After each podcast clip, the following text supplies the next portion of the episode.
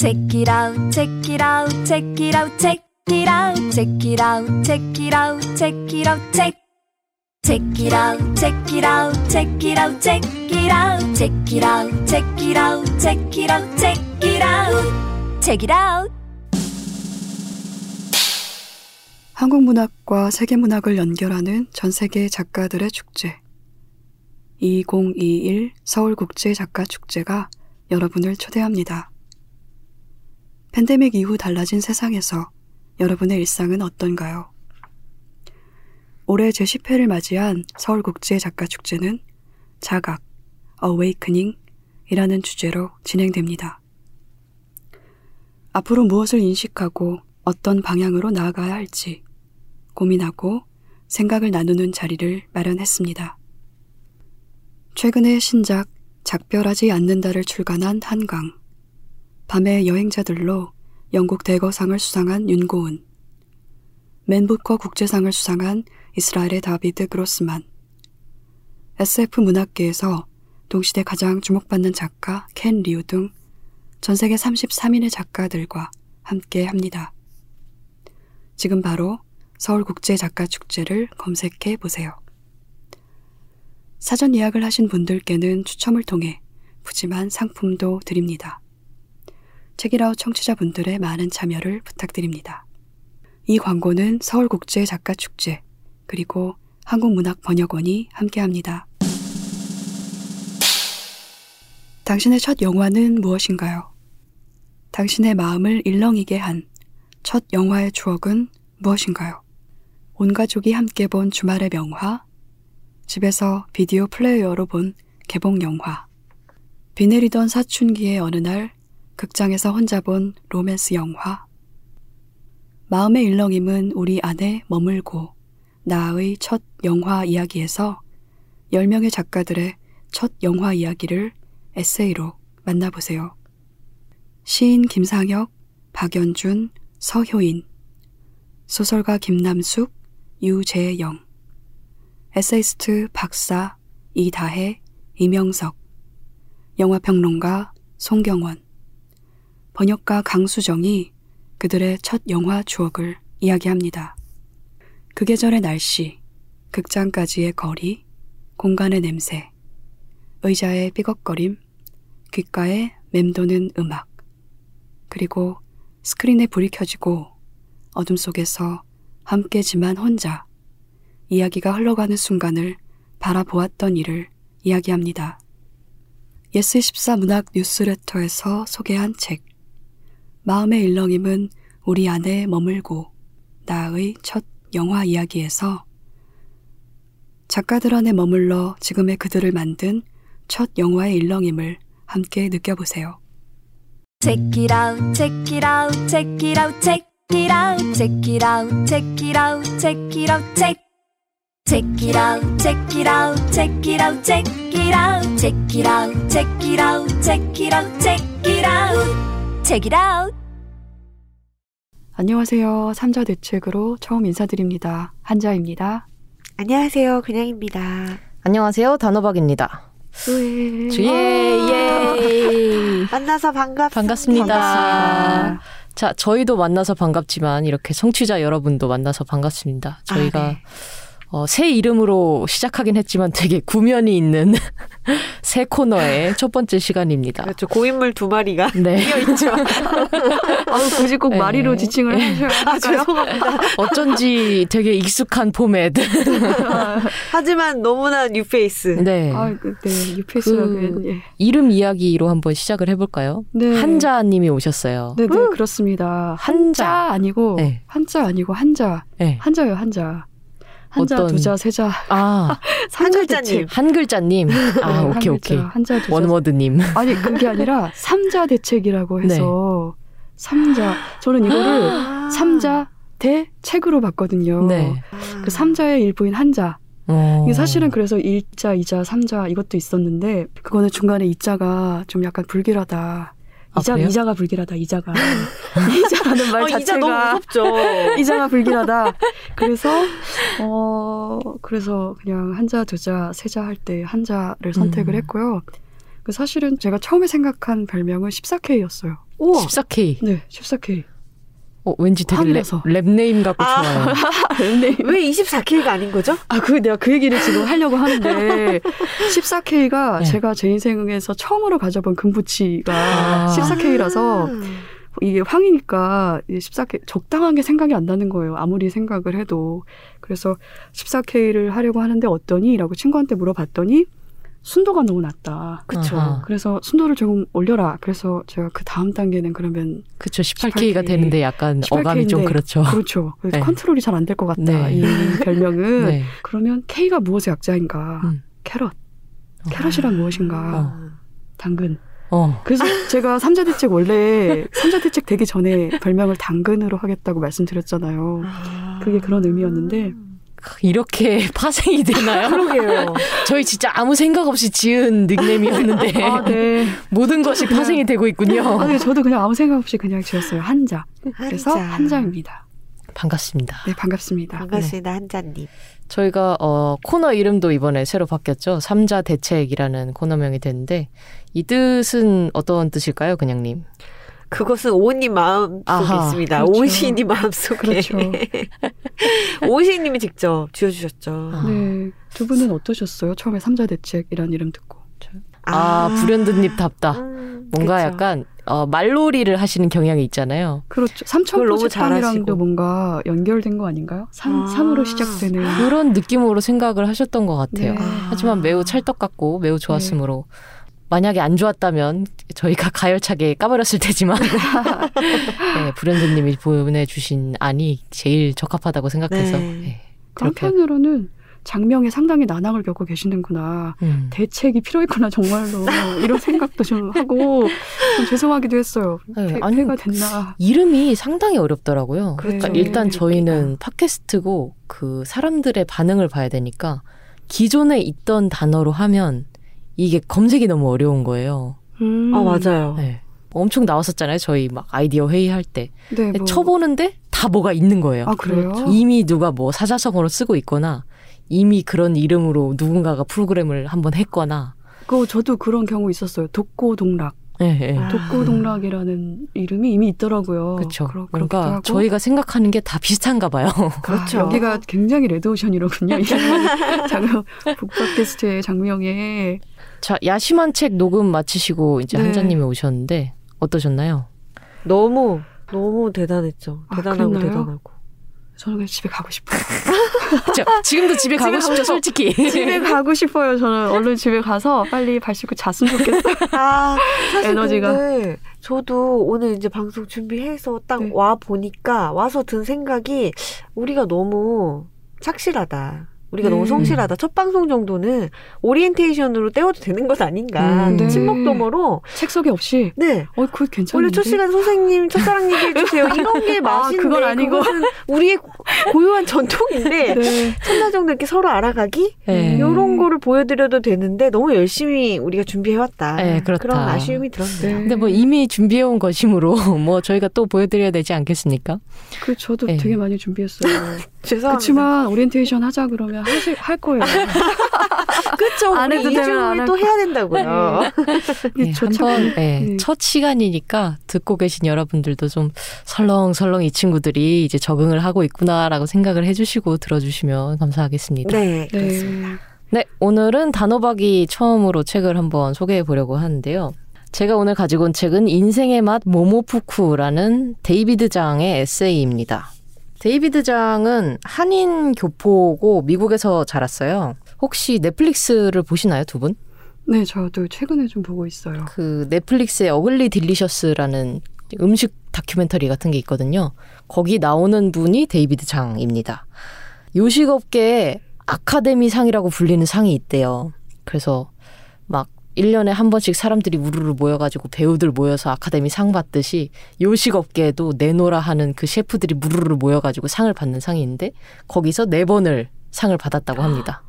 얼마나 대단한 건지 사실 잘 모르겠어요. 그 상이 음. 어떤 정도의 권위인지 잘 모르겠, 모르겠고 미쉐린 가이드의 별 두 개짜리 레스토랑을 갖고 있다고 하고 뭐 하여튼 굉장히 유명한 셰프라고 합니다. 이분의 에세이인데요. 상당히 두껍죠. 그러게요. 에세이 치고는 상당히 양이 많은데 이분이 어, 작가가 아니고 셰프인데도 불구하고 이런 종류의 컨텐츠를 굉장히 많이 만들어 왔던 것 같아요. 뭐 자기가 만든 잡지 같은 것도 있었고 팟캐스트를 운영하기도 하고 이제 아까도 말씀드렸듯이 다큐멘터리 같은데 출연해가지고 음식에 대해서 썰을 풀기도 하고 이런 콘텐츠를 만드는 작업을 굉장히 많이 해온 사람인 것 같습니다. 1장의 제목은 어린 시절이라는 찻잎점이에요. 어린 시절이라는 찻잎점. 찻잎점이 찻잎점이? 그 차를 마시고 마시고 난 아, 후에 전보는 잎이 있죠. 아, 차, 음. 찻잎. 네, 찻잎점.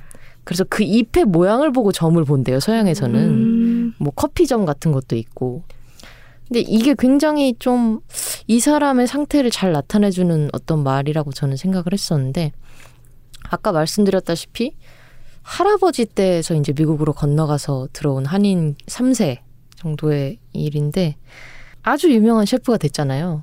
미국 내에서는 계속 뭐 아시아인이라고 불리는 어떤 주류가 항상 아니라는 어떤 거에 시달리고 아 동양인이니까 너는 동양인이 잘하는 무언가를 하겠지.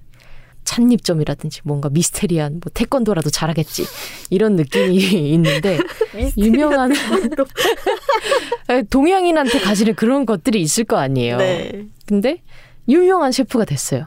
그럼 동양계 안에서는 거의 거의 유일한 롤 모델이 된 거예요. 어. 이 사람한테 모두가 다 물어보는 거죠. 아, 당신은 한인으로서 이렇게 자라오다가 어떤 계기로 셰프가 될 생각을 하셨습니까? 근데 자기가 쭉 생각을 해보면 갑자기 어느 날 나는 이 계기 때문에 셰프가 되기로 결심했어. 이런 거는 전혀 없는 거예요.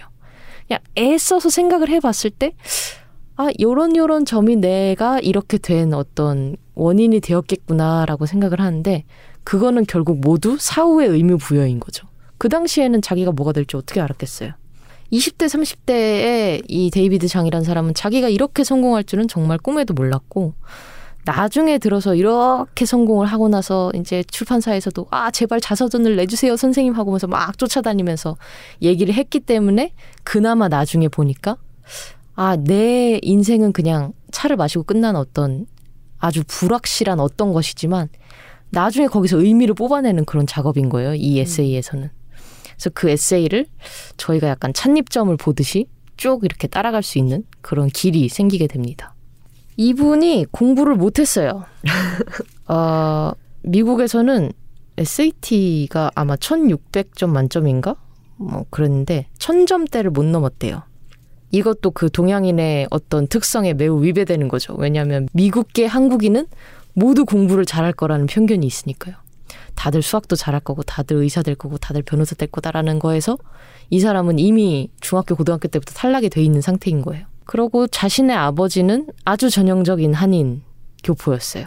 그 말인즉슨 자기 자식이 공부를 하지 못하면 매우 실망을 하고 왜 너는 공부를 하지 못하냐 더 공부를 열심히 하지 못할까 하면서 끝없이 다그치는 역할이었던 거죠.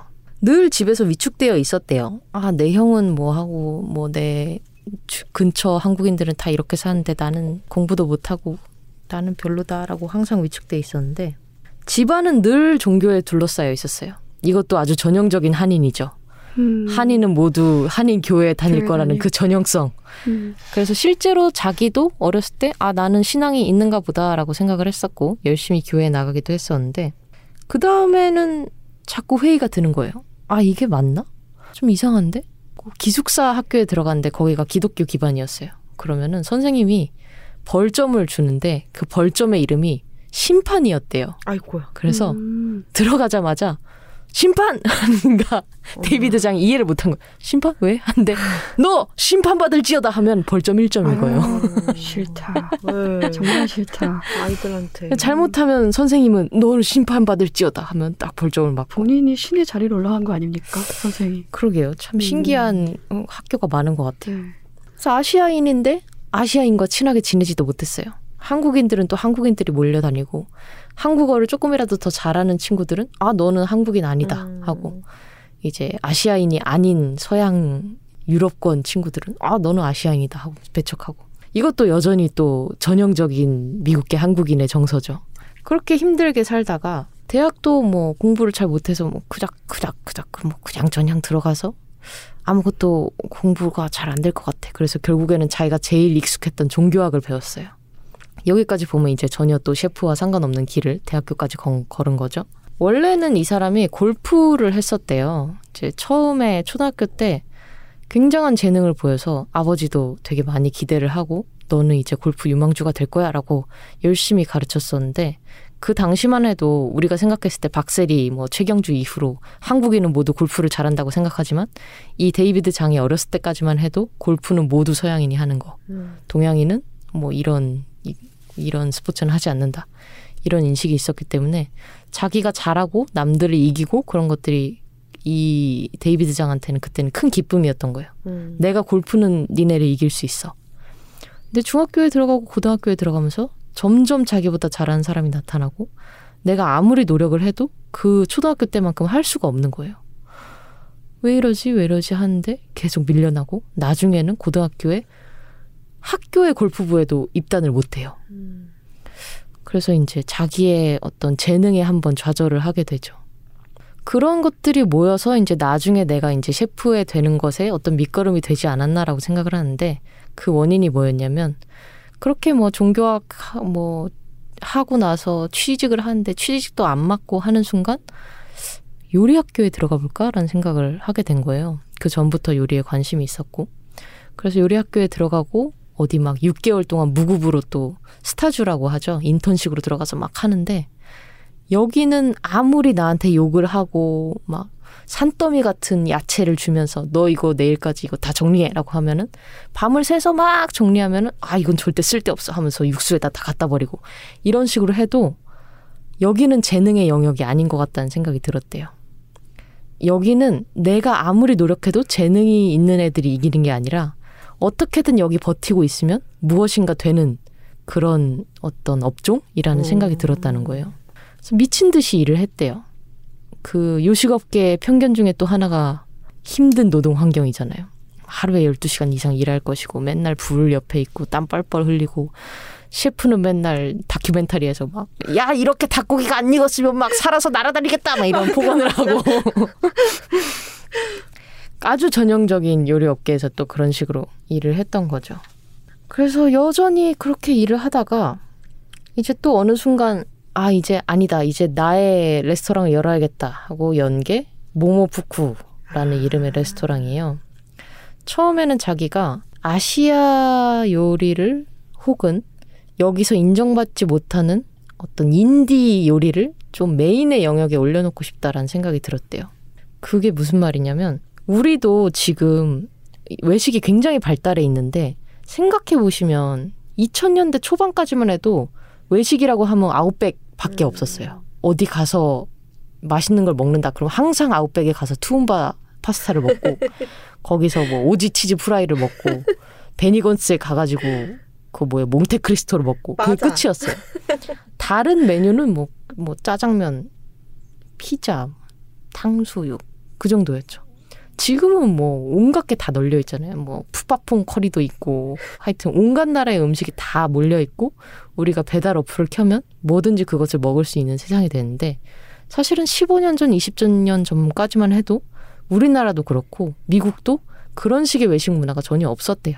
외식이 굉장히 양분화돼 있어서 아주 고급 또는 우리가 얘기하는 그 미식 막 미슐랭 스타 어쩌고 하는 데서 막 고급지게 막 엄청 조그만한 거 이렇게 이렇게 fine dining. 하나에 막 음. 8만 원 하고 막 와인을 주면 와인 하나에 막 30만 원 하고 아주 막 엄청 예쁘게 만드는데 그 예쁘게 만들기 위해서 식재료를 막 어마무시하게 막 그죠. 난리를 치고 도륙을 내 가지고 정말 완벽한 정육면체만 남겨놓고 나머지는 다 버리고 이런 고급 식당이 하나 있었고 나머지는 그냥 그냥 치즈 후라이 잔뜩 뭐 뿌리는 뭐 노동자의 음식 샌드위치 타코 이런 거였는데 그 양분화 돼 있었다는 거죠. 근데 이 사람은 자기가 계속 미국에서 살아남으면서 아 나는 항상 좀 언더 같아. 나는 항상 인정을 받지 못해. 라는 것이 이 음식 미식 업계랑 쓰- 약간 조인이 된 거예요. 아니 내가 일본에 갔을 때 일본은 정말 장인들이 열심히 소바를 만들어내고 그 소바를 굉장히 값싼 가격에 대접을 하고 사람들이 그것을 고마워하고 즐거워하고 이것을 먹을 때 매우 행복해한다. 근데 왜 미국은 이런 게 없을까? 뭔가 장인들이 열심히 합리적인 가격으로 어, 뭐 일본 음식이라든지 아니면 뭐 베트남 음식이라든지 이런 걸 만들어내서 이거를 미식의 영역으로 할 수는 없는 걸까? 이런 생각을 했던 거죠. 그래서 자기가 그 모모푸쿠라는 데서 그런 것을 시도를 하기 시작합니다. 어. 처음에는 망했어요. 어, 누구도 오지 않았고 남편이 일본인이라는 미식 평론가 같은 사람들이 오면은 너는 지금 일본의 라면을 하고 있지 않다. 이거는 면이 아니다. 너는 이상한 걸 만들고 있어. 메뉴가 우린- 라멘이었어요? 네, 처음에는 면 위주로 음. 했었대요. 그리고 뭐 만두도 했었는데 그냥 만두 저기서 그냥 사다가 냉동만두 이렇게 쪄가지고 준 거잖아. 너는 음식이 아니야. 뭐 이런 식으로 호평을 받고 사람들도 별로 안 좋아하고 점점 우울증에 빠지고 조울이 시작되고 근데 어느 순간 갑자기 이상하게 뭐가 잘 돼요. 그 계기가 뭐였냐면 망하기 직전이 되니까 이 사람이 기왕 망하는 김에 우리가 할 수 있는 걸 다 해보자 해서 그 당시에 아무도 시도하지 않았던 온갖 퓨전을 다 시작한 거예요. 어. 이제 멕시코 재료를 어디다가 막 라면에다가 집어넣어보고 니네가 라면이 아니라고 했으니까 나는 진짜 라면이 아닌 걸 만들어주지 하고 막 온갖 걸 다 넣어보고 한국식으로 만든 바베큐인데 막 어디 미국 fried랑 뭐 같이 연결을 해보고 기상천외한 방법으로 이제 요리를 하기 시작한 거예요. 근데 당시에 이 미식 업계에서 그런 걸 원하는 니즈랑 딱 맞아 떨어졌던 거죠. 막, 야, 여기가 진짜 이 뉴욕에 가장 가봐야 할 식당, 식당이다 하면서 사람들이 막 리뷰를 써주고, 그 당시 인터넷이 막 발달하기 시작하니까 다른 그 고급 식당에서는 블로거들 걔네는 쓰레기고 우리는 그런 거 상관 안 해. 우리는 미식 잡지에서만 있는 평론만 생각할 거야라고 하는 동안 이 모모푸쿠 사장하고 직원들은 야 블로그 우리 가서 글 쓰자 하고 막 글 쓰고 막 우리가 이 메뉴를 이렇게 만들었어 하면서 얘기를 하고 그러니까 또 블로거들이 또 우르르 가가지고 야 모모푸쿠 막 천재다 하면서 이제 그런 이상한 시너지가 일어나기 시작한 거죠. 뭔가가 알 수 없는 것들이 계속 접점이 생기면서 갑자기 뜨게 된 거예요 이 사람이. 어. 근데 뜨면 뜰수록 이 사람은 계속 불행해져 갔어요. 이상해요.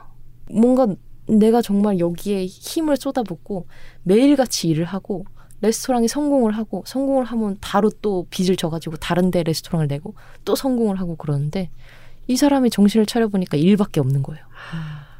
그러니까 자기는 우울한데 그 우울을 그냥 일 중독으로 풀고 있었던 거죠. 음. 이일 중독만 하면 다행인데 뭐 알코올 중독도 있었고 약 중독도 있었고 어, 온갖 다양한 방법으로 자기를 괴롭히기 시작했어요. 이 사람을 우리가 잘 몰라서 하는 얘기지만 사실 우리나라로 따지자면 우리나라의 가장 유명한 셰프가 누가 있을까요? 이연복 셰프라고 칩시다. 이연복 셰프가 자서전을 냈는데 자기가 얼마나 불행한지에 대해서 정말 가감없이 계속 쓰는 거예요. 나는 이렇게 불행했고, 나는 이렇게 술에 떡에 돼 있었고, 나는 이렇게 약을 해가지고 이만큼 큰 사고도 쳐봤고, 이런 걸 하는데 정말 문체가 아주 신랄하다고 해야 되나요? 자기 자신에 대해서 굉장히 욕을 해요. 나는 진짜 그때 쓰레기였고. 그리고 읽었을 때 진짜 쓰레기가 맞긴 맞아요. 제가 봤을 때도 약간 좀 그렇게 살았어요. 사람들한테 맨날 욕하고 막 어. 직원한테 막 너는 그렇게 할 바에는 당장 그만둬 막 이런 식으로. 나중에 이제 가서 본인을 돌아보는 시기가 생기거든요. 이 에세이에서 말하는 바에 의하면.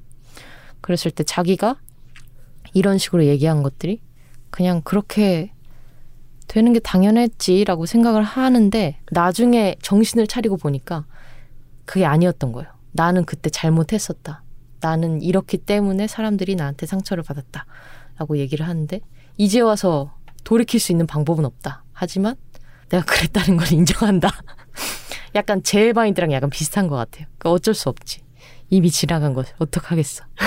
음, 그렇죠. 그런 마인드도 있고 미투가 요식업계에서도 일어났었대요 미국에서요. 어. 그랬을 때 자기가 친하게 지내던 셰프나 자기랑 동급이었다고 생각하는 셰프들도 다 성추행을 했다거나 문제가 될 만한 소지의 발언을 했다거나 그런 식의 일이 많았던 거죠. 요식업계에서 그럴 수, 그럴 가능성이 굉장히 클 것 같아요. 셰프가 어. 주방이 완전한 제왕이잖아요. 어, 맞아요. 맞아요. 자기가 권력이라서 음. 말도 안 되는 욕을 해도 그냥 그냥 같이 일하는 사람들은 다 그냥 다 받아들일 수밖에 없고 네, 성추행도 상당히 많지 않았을까 성폭력도 맞아요. 듣고 보니 그런 생각이 드네요. 그래서 이 데이비드 장도 미투가 일어나고 나서 돌이켜 생각해 보면 자기가 왜 일하던 곳에서 여성이 없었고 왜 자기가 어울리던 곳에서 여성 셰프가 없었는지에 대해서 본인도 전혀 생각을 못 하고 있었다는 걸 깨닫거든요. 음. 그러고 나서 이제 생각을 하는 거죠. 나는 왜 그때 그걸 생각을 하지 못했지? 그냥 그냥 노는 게 즐거워서 그랬나? 뭔가 나도 잘못한 것이 아닌가? 잘못한 거 맞지? 나는 잘못했다. 하면서 자기 자신을 돌아보는 장면이 있는데 이 책을 재밌게 읽은 요소 중에 이제 몇 가지가 있어요. 일단은 제가 넷플릭스에서 요리 다큐멘터리를 되게 좋아하거든요. 그냥 밥 먹을 때도 틀어놓고 정말 넷플릭스를 틀어놓고 아 정말 볼 거 없다고 한없이 이렇게 위로 올리다가 나중엔 결국 이제 요리 다큐멘터리로 끝나거든요. 아, 넷플릭스 진짜 이상한 게 볼 게 없어. 네, 볼, 진짜 볼게 없어요. 너무 많은데 볼 게 없어. 어, 본 것도 별로 없, 없는데 볼 게 없어. 그렇죠. 그래서 결국엔 전 요리 다큐멘터리를 돌아가요. 네. 그게 제일 무난하더라고요. 어, 그래서 자꾸 넷플릭스에서 또 요리 다큐멘터리를 만들어요. 네. 그럼 또 제가 봐요. 약간 무한 굴레로 가고 있는데 거기서 저도 데이비드 장을 처음 봤어요. 근데 이렇게 미국에서 유명하다는 사람, 이렇게 미국에서 성공했다는 사람이 책을 썼을 때 이렇게까지 문제가 될 만한 소지의 발언을 툭툭 던지는 것이 되게 신선하다고 해야 되나? 분명 인격적으로 그렇게 매력적인 사람은 아닌 것 같아요. 만약에 근처에 이 사람이 있었다면 저는 싫어했을 거예요. 어. 음. 근데 이 솔직함이 이 사람의 매력이 되더라고요. 어. 그러니까 이 사람은 완전하지 않은 사람이고 데이비드 장이란 사람은 요리는 잘하지만 인격적으로는 완벽하지 않은 사람이고 누구나 다 그렇지만 그렇고 나랑도 잘 안 맞는 사람이지만 이렇게 에세이로 자기 삶을 쭉 풀어놨을 때 느껴지는 다채로움이라고 해야 될까요? 아 그래 넌 진짜 나랑 안 맞는 사람이다. 근데 이거는 너는 매력적이야. 인정. 약간 이런 기분이 들어요. 음. 매력적인 저자들일수록 만나고 싶지 않은 네. 그런 마음들이 있지 않나요? 그렇죠, 그렇죠. 그런 것도 있고 제 친구 중에 한 명은 그 이상한 말이지만 죽은 작가만 좋아해요. 네. 왜냐하면 아, 그 무슨 마음인지도 알 것 같아요. 네, 살아있는 작가는 네. 앞으로 무슨 일을 벌일지 알 수가 없대요. 아, 그 마치 아이돌 좋아하는 그들의 마음 그쵸, 그쵸. 한것 같고 네. 그러네요. 네. 그런 느낌인가? 하여튼 이상한 말을 했네요. 제가 이상한 이야기 했네요. 그리고 마지막 부분에 보면은 좋은 셰프가 되기 위한 33가지 규칙을 부록으로 달아놨어요. 첫 번째가 요리는 셰프의 전부가 아니다. 너가 요리를 좋아한다고 하더라도 셰프가 되는 길은 요리만으로 이루어지지 않고 그것보다 훨씬 더 힘든 설거지와 질투와 음, 금요일, 토요일, 일요일 저녁이 없는 삶과 어. 생일과 결혼식을 챙기지 못하는 삶과 안정적인 라이프 스타일이 없다. 그게 첫 번째예요. 그래서 아 이 사람은 왜 이렇게 비관적으로 얘기를 해 하고 쭉 가다 보면은 계속 비관적이에요. 규칙 두 번째 요리 학교에 가지 마라 쓸데없다. 뭐 규칙 네 번째 뭐 다섯 번째 어떻게든 원하는 일자리를 손에 넣어라. 근데 힘들다. 근데 마지막에 그 이제 가면 갈수록 하지만 너도 알겠지만 요리는 이만큼 즐거운 일이고 사람들이 뭔가를 먹는 걸 보는 건 엄청난 기쁨이다라는 게 이 앞에 솔직함이 담보가 됐기 때문에 그 뒤에 요리는 즐거운 일이고 이것은 의미 있는 일이다라는 게 그 진실성이 담보가 되더라고요. 저는 셰프도 아니고 요리를 네. 즐겨하는 편도 아니지만 요리에서 제일 중요한 게 그건 것 같아요. 음. 만드는 과정의 즐거움과 그걸 같이 먹는 사람, 그걸 먹어주는 사람의 기쁨을 같이 나누는 거. 음, 그게 제일 중요하지 않나라는 생각도 드네요. 맞아요. 하지만 정성이 늘 맛과 비례하지 않는다는 게 저의 아주 큰. 고민입니다. 정성은 들였는데 내가 먹어도 맛이 없어. 그게 그러면 되게 짜증이 나거든요. 아, 그게 어떻게 해야 되는 걸까요? 저도 맛은 참, 맛은 참 모르겠어요. 제가 먹을 수는 있어요. 늘 그쵸. 저는 제가 만드는 걸 먹으면서 뭐 만족을 해요. 하지만 남을 먹이는 일에 있어서는 잘 모르겠습니다. 그렇죠. 맛을 맛을 아예 없는 걸 만들면 그 맛이라는 게 조미료나 양념이나 뭐 이런 거 없이 가급적 그 원재료의 맛 위주로 먹으면 좀 덜 하지 않을까요? 그런 실패를 그럼 계속 샐러드 같은 걸로. 샐러드 소스 없이 소스 없이 그냥 이 풀떼기로 이렇게 위주로 먹고 그러면 그쵸. 그런 방법도 있긴 하죠. 하지만 저는 항상 그 요리의 기준이 맛있음보다는 사실 재료를 얼마나 효율적으로 쓰는가에 있기 때문에 남들을 먹이는 데는 적합하지 않은 것 같아요. 뭔가 음. 남들을 먹였을 때 이 사람한테 최대한 맛있는 걸 대접해야지. 뭔가 내가 가진 것 중에 제일 좋은 것들로 대접해야지라는 마음이 있는 건데 저의 최우선 순위는 내 냉장고에 당근 한 개와 죽어가는 양배추가 있는데 이것을 어떻게 소생시킬 아, 것인가. 이런. 아직도 있어요? 아, 한 3주 전에 그 당근이 있다고 말씀하시지 않았어요? 아, 네. 아직도 당, 있습니까? 네, 당근은 오래 갑니다. 오, 어, 당근 진짜 오래 네. 가더라고요. 정말요? 네, 네. 저도 이번에 주말에 요리하면서 설마 저 당근이 들어간 지 냉장고에 들어간 지 너무 오래돼서 이제는 싹도 나고 물르고 막 그랬을 거라고 했는데 너무 멀쩡하게 나를 그래요. 반기는 거예요. 당근 어디서. 사세요? 저 그, 그냥 집 근처에서 사는데. 그렇구나. 아니 네. 저는 당근이 최근에 산 당근들이 하나같이 너무 일찍 물클어져가지고. 아, 그래요? 네. 그 세척 당근이라서 그런지. 아, 그럴 수도 있어요. 그런 걸까요? 네, 아무래도 당근 당근이 참 흥분한 상태로 보관하는 게 더 아마 흥, 흥분한 더- 상태로 보관한다. 당근이 흥분한 상태에서 캐럿님, 전 캐럿님. 나를 캐럿님 다른 나를 흥분하지 냉장고에 마시고요. 가둬 놨겠다 씩씩 복수할 때다 열받아서 묻은 아 상태로. 흙묻은 상태. 아 흙 묻은 아 그렇구나. 아, 당분, 어, 그래요. 당근은 어떻게 하면 흥분시킬 수 있을까? 그것도 되게 궁금하다. 걔는 늘 흥분해 있는 거 아닌가? 좋은 색으로. 아, 네, 아, 해도 되나? 재밌네요. 네. 네, 네, 재밌어요. 모르겠네.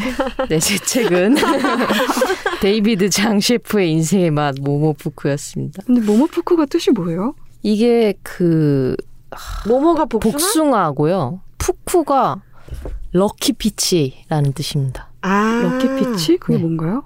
그냥 운 좋은 복숭아요. 아 모모푸쿠가 네. 그러면 그 후쿠가 후쿠 복 같은 복이네요. 느낌일 것 복, 같아요. 복일 네, 것 같네요. 복숭아 복 네. 이겠죠. 복복숭아. 네. 복복숭아겠네요. 오. 음. 복복이네요. 네. 네, 제 책의 소개는 요 정도 하면 될 것 같습니다. 네, 두 번째는 저 그냥이 책을 소개하도록 하겠습니다.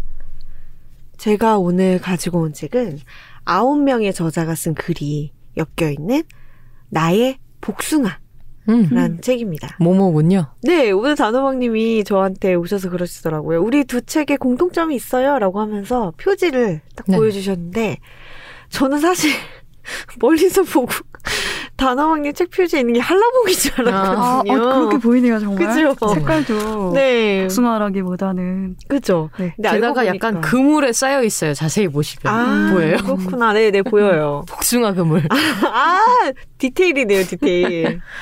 근데 마침 두 책이 다 복숭아가 표지에 그려져 있었더라고요. 그래서 저는 단호박님께 이렇게 화답했죠. 그 복숭아도 백도는 아니군요. 네. 저도 백도는 아닙니다. 라고 한도네요. 네, 말씀을 드렸는데, 제가 가지고 온 이 나의 복숭아 책 표지에 있는 복숭아는 약간 천도 복숭아 아, 컬러에 그래요? 가까운, 네. 네, 그렇지 저 않습니까? 아래쪽에 두 개는 천도네요, 확실히. 네. 아, 그럴까요? 가운데 가운데 두 개. 아, 그런가요? 네. 되게 유화의 정물화에 나오는 그런 재질의 복숭아예요. 아, 맞아요. 유화 그런 좀 질감. 그려보셨습니까? 아니요, 전혀 그냥 그냥 던지신 거예요? 던지신 거예요. 던지신 겁니다. 우리 한자님께서는 딱폭파 로 유명하시잖아요. 유명해지셨죠. 책이라면서 그런가요? 딱폭파로. 아, 그랬나요? 제가 그때 딱복을 선택했나요? 네. 사실은 요즘 둘 다 좋아요. 아, 네, 그렇지만 딱복을 조금 더 좋아하긴 합니다. 아, 저는 네. 완전한 물복파입니다. 네. 물복, 온니 물복. 음. 단호박님 어떠세요? 저도 부드러운 친구들을 좋아해요. 음. 근데 독립하고 나서는 복숭아라는 재질의 친구가 굉장히 먹기 힘든 과일이잖아요. 그렇죠. 초파리가 정말 미친 듯이 꼬이고 아, 맞아요. 하나에 3,000원, 4,000원 하는 고가의 가격인데다가 이게 얼마나 익었는지 최적의 상태에서 먹는 게 너무 힘들고 어, 맞아요. 이게 너무 익은 상태에서 먹으면 이제 깎는 순간부터 줄이 좔좔좔 흘러가지고 너무 수율이 낮아요. 음, 맞아요. 보관이 길지 않고 네. 정말 그 먹고 남는 씨가 말씀하신 그렇죠. 것처럼 네. 초파리에 정말 온상이 되어버리고 많은 이들을 초대하죠. 그렇죠. 그리고 살 때도 내가 원하는 정도로 적당하게 잘 익었는지 잘 고르기가 힘든 것 같아요. 아. 눌러볼 수도 없고. 네. 냄새 맡아보면 되잖아요. 냄새가. 그쵸, 냄새. 되게 달큰한 냄새가 나는 게. 아, 맞아요. 과일 살 때 사실 되게 좋은 방법이거든요. 냄새로 감별하는 거. 근데 요즘은 마스크 쓰고 다녀서 음. 그것도 어렵고 이렇게 좀 박스에다가 코 가까이 들이대기도 좀 미안해서. 그쵸, 그쵸. 사장님을 믿어야죠. 그렇죠, 그렇죠. 단연간의 네. 우리의 경험을 비추어 아. 당신의 추천이 나의 신용을 건드리지 않을 것이라고 믿습니다 하면서 네. 맞아요. 그렇게 고르는 복숭아가 맛있다고 합니다. 제가 이 책을 오늘 가지고 온 이유는 사실 지난 시간에도 제가 이야기를 했던 것 같은데 뭔가 판이 바뀌었다고 해야 되나? 새롭게 뭔가를 시작하는 것이다 보니까 긴장도가 좀 높은 상태로 사실 계속 지내고 있는 상태인 것 같아요. 그러니까 걱정되는 것도 좀 있고 그리고 그 누구나 좀 그렇지 않아요? 뭐 시작하려고 할 때 아 재밌겠다 잘할 거야 이런 생각이 있을 수도 있지만 근데 잘할 수 있을까라는 생각이 꼭 따라붙고 맞아요. 그 생각이 많은 지분을 차지하고 네. 그렇지 않을까 싶은데 저도 뭐 그런 사람이라서 굉장히 고민이 많고 좀 겁이 많이 나고 요런 시기를 보내고 있는데 이 책이 제 마음을 훅 건드린 거죠. 왜냐하면 이 책의 그 기획 의도가 뭐냐면요. 처음에 이 생각에서 출발했대요. 멋있는 사람들은 모두 운전을 잘할까? 음? 근데 현실은 음. 당연히 그렇지 않잖아요. 네. 왜 멋있는 사람들은 막 운전도 되게 막 핸들 막 킥킥 음. 막 돌려가면서 막 그 있잖아요. 차 안에서만 만들어낼 수 있는 그 분위기 음. 그런 거 이렇게 뿜뿜 뿜으면서 막 그게 찰떡같이 어 그쵸 음, 찰떡같이 어울릴 것 같은데 막 자기가 원하는 음악 탁 틀면서 자기만의 공간에서 막 그게 멋있나요? 그것이 멋있군요. 그렇지 네. 않군요. 아, 운전자에 멋있으면 무조건 안전운전이죠. 무조건 안전운전. 네, 보행자 위주의. 저는 그렇게 생각해요. 제가 너무 경솔한 발언을 했군요. 갑자기. 아닙니다. 아닙니다. 네, 그래서 뭐 그런 생각을 했었는데요. 멋있는 사람들은 운전을 다 잘할 거. 왜냐면 그 이미지랑 너무 찰떡인 것 같은. 이 사람은 왠지 운전할 때도 멋있게 잘 음. 어울릴 것 같은 뭐 그런 생각이 있으셨던 것 같아요. 그래서 처음에 이 기획하신 분이 아, 근데 현실은 그렇지 않잖아라는 생각을 하시면서 그래 사실 사람들이 다 겉으로 볼 때 너무 멋있고 너무 다 뭐 잘하는 것 같고 훌륭한 것 같고 이래 보이지만 못하는 거 하나쯤은 다들 있을 텐데 그 얘기를 한번 들어보면 어떨까 라고 발상이 이제 확장이 된 거예요. 음. 그래서 아홉 명의 저자들에게 당신의 아킬레스건, 음. 당신이 음. 못하는 거, 아니면 단점, 음. 아니면 비밀 이런 것들에 대한 이야기를 써달라. 음. 라고 해서 이 책이 나온 겁니다. 그러니까 왜 제가 이 책에 끌렸는지 아시겠죠? 네. 그래 남들도 다 못해, 남들도 다 망하고 다 사람 사는 건 어. 똑같아 이런 위안이 좀 필요했던 거예요. 음. 그래서 그래 남들이 못하는 이야기를 한번 들어보자 음. 해서 신기하네요. 읽기 시작했습니다.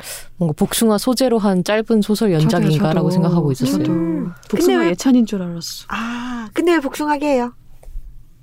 글쎄 왜일까요? 복숭아 뼈. 때문인가? 복숭아 뼈 복숭아 뼈? 아 그것은 아니에요? 저는 단호박님 말씀 들으면서 그 생각했거든요. 아 맞다 복숭아뼈 근처에 아킬레스건이 있으니까 음, 그래서 복숭아뼈라고 아, 단호박님은 생각했구나. 네, 음. 그런 생각한 거예요. 그런 그런 생각의 전환이긴 했습니다. 아 그쵸.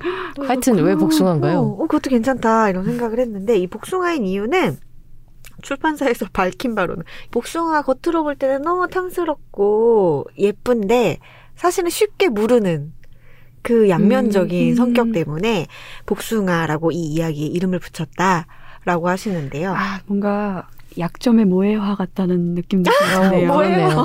나의 약점, 나의 나의 복숭아, 소중. 맛있는 살점과 멋지 말씀이가 갑 향을 입혀서 어, 나에게는 나에겐 힘든 존재지만 소중. 말씀드리니까 저 생각나는 게 뜬금없지만 지방이라는 캐릭터 아시죠? 네, 저는 그 지방이를 볼 때마다 정말 딱 그거라고 음, 생각하거든요. 지방 그게. 그 어떤 의원에서 만들어낸 캐릭터인데 네. 다이어트 병원이. 다이어트 전문 병원이에요. 네. 그래서 어? 막그 캐릭터가 지방인가요? 예. 그렇군요. 근데 저는 걔가 너무 귀엽거든요. 어. 그 아이가 막 사람들한테 매달려 있고 막 이런 네. CF 같은 게 있는데 나는 걔를 어, 떼어내고 싶지 같아. 않은 거야. 너무 귀여워서 정말 같아. 모해화 되어 있어. 네. 그래서 쟤를 저렇게 귀엽다면 떼어낼 필요가 없지 않나라는 네. 생각이 들 정도로 그. 회사가 진짜 마케팅을 열심히 하는 게 어. 요새는 어떻게 마케팅을 하고 있냐면 모든 먹방 채널마다 지방이가 댓글을 달고 있어요. 진짜요? 네. 막 나의 세계를 만들어줘서 고맙다 냥 하면서 이렇게 왜 냥이야? 아니 뭐 고맙다 고맙다 하지 마. 고맙다. 어, 뭐 그런 식으로 그런 식으로 얘기를 하고 어, 있더라고요. 그래서 그렇구나. 아 이곳은 정말 열심히 마케팅에 정말 진심인 곳이구나라고 생각했어요. 그러게요. 굉장히 잘하고 있네요. 음. 어쨌든 저는 오늘 가지고 온 책은 나의 지방인은 아니고 네. 나의 복숭아인데 이 책은 정말 강추해요. 저는 너무 즐거웠어요. 음. 마음에 들지 않는 글이 하나도 없고, 아, 얘는 조금 별로 내 스타일은 아니야. 이런 글이 하나도 없고, 그 아홉 명의 저자가 같이 썼잖아요. 근데 구인 구색 뭐 이런 말이 굉장히 흔하지만, 근데 정말 딱 그렇게 음. 너무 다 다른 매력으로 너무 다 즐거워요. 일단 저자를 소개를 하지 않을 수가 없겠죠. 아니 뭐 리스트가 이미 너무 빵빵합니다. 김신혜 작가, 남궁인 작가, 임진아 작가, 최지은 작가, 그리고 김지은입니다. 출간했던 출판사 보말람의 이두루 대표가 있고, 서한나 작가, 그리고 이소영 식물 세밀어가, 그리고 김서월 싱어송라이터, 금정희 서평가까지. 음. 어마무시하죠? 네. 어떻게 재미없겠어요. 이 조합으로 재미없기도 힘들지. 이분들은 언제 그렇게 글을 써가지고 언제 이렇게 열심히 예솔로지들을 만들고 계신 걸까요? 뭔가 모든 곳에 한 번씩 뭔가 이름을 밝히시는 그런 분들인 것 같아요. 갑자기 그 이야기를 들으니까 금정현 소평가님의 글이 생각나는데 아 정말 금정현 소평가님 글이 너무 웃긴 거예요. 거기에 이제 마감과 관련된 이야기가 있어요. 이 책에 쓰신 네. 글 중에. 그 마감에 대해서 징징대기로는 약간 프로페셔널에 가까우신 아, 분이죠. 그래요? 그러니까요. 그러니까 마감은 마감 인생을 이렇게 오래 살아오고 있는데도 어쩜 이렇게 마감이라는 거 익숙해지지가 않고 매번 모든 마감이 각기 다른 이유로 이렇게 힘든 것인가. 음. 그래서 마감을 앞두고는 항상 아 나 이제 글 못 쓸 것 같아. 나 이제 정말 쓰지 말아야겠어. 라고 하면서 방바닥을 구르면 막 죽음을 생각하고 그러다가 어떻게 어떻게 마감을 또 하죠. 음. 그리고 또 집필 요청을 받아요. 그리고 또 지내다가 마감이 다가오면 또 같은 방법인 거예요. 나 그쵸. 이제 글 쓸 수 없을 네, 것 같아. 대굴대굴 이제 구르면서 이제 쓰겠어. 온갖 이론이 다 나오잖아요. 그쵸. 방바닥을 구르면서 아 문학평론가 네모는 이렇게 말했다 하면서 맞아요. 구구절절히 그걸 다 쓰면 그 글이 돼요. 맞아요, 맞아요. 일하기 싫다는 내용을 줄줄이 쓰면 어쨌든 그 글이 돼요. 그, 그러면서 또 하시는 말씀이 뭐냐면, 아니, 내가 이렇게 푸념을 하면 사람들은, 아니, 그렇게 감당할 수 없으면, 의뢰를 받지 마! 라고 말할 텐데, 사실 거기에는 숨겨진 이야기가 있다. 라고 하면서 그걸 들려줍니다. 뭐냐면, 마감이 멀리 있을 때는, 그 요청 받을 때 마감이 멀리 있잖아요. 아, 시입이 그렇죠. 많이 남아 있잖아요. 네. 그때 나에게 어떤 자신감이 있다는 거예요. 근데 그 자신감이, 할 수 있어! 그럼 이 정도는 하지. 이게 아니고, 뭐 어떻게든 되겠지. 아, 다들 그런 생각 하시는구나. 네. 저도 그래요. 어떻게든 되겠지. 네, 그런 희한한 자신감이라는 네. 거예요. 그래서 우리가 자신감 뿜뿜이라고 요즘 많이 하잖아요. 근데 뿜뿜은 아니고 내 자신감은 약간 질질 정도의 음. 그런 아주 희한한 자신감이다. 그래서 청탁을 받고 나면 또 이제 마감이 다가오면서 또 괴로움에 몸부림치고 지나면 또 청탁을 받고 요런 식으로 살아가고 있다라는 이야기를 하거든요. 단호박 님이 아 이분들은 다 어떻게 이렇게 바쁘게 글을 쓰시며 사시는 걸까요?라고 하셨는데 적어도 금정에서 평균적으로 그렇게 사시고 계시다. 라는 소식을 알려드립니다. 뭔가 해결을 약간 비밀을 엿본 느낌이다. 그렇죠. 어, 일단 첫 번째 글은 김신혜 작가님의 글인데, 어, 저는 이 글도 진짜 많은 생각을 하게 하더라고요. 어떤 이야기가 나오냐면, 첫 문장이 엄마 보고 싶다. 예요. 큰 따옴표로 들어가 있어요. 나는 이 말을 그렇게 해본 적이 없 다라는 고백으로 시작을 해요. 사실 지금까지 살아오면서 누군가를 그렇게 보고 싶다라고 강렬하게 느낀 적이 없다라는 이야기를 하거든요. 보고 싶다라는 거는 작가님이 여기서도 쓰셨는데 사랑의 시작 같은 거잖아요. 그렇다면 나는 누군가를 굉장히 보고 싶어 한 적이 없고 그렇다면 나는 사랑을 잘 모르나? 음, 굉장한 요- 논리의 비약에 빠지셨군요. 네. 이런 질문에서 시작을 해서 자신의 사랑의 역사를 되짚는 거죠. 음. 음. 내가 학창 시절에는 막 연예인을 대상으로 막 이것이 사랑이야 이렇게 느끼기도 하고 그리고 사회에 나가서는 일과 사랑에 빠져가지고 막 나는 일을 막 열렬히 막 원하는데 일은 별로 나한테 시큰둥하고 항상 준 만큼 되돌려주지 않고 요런 관계에 빠지기도 하고.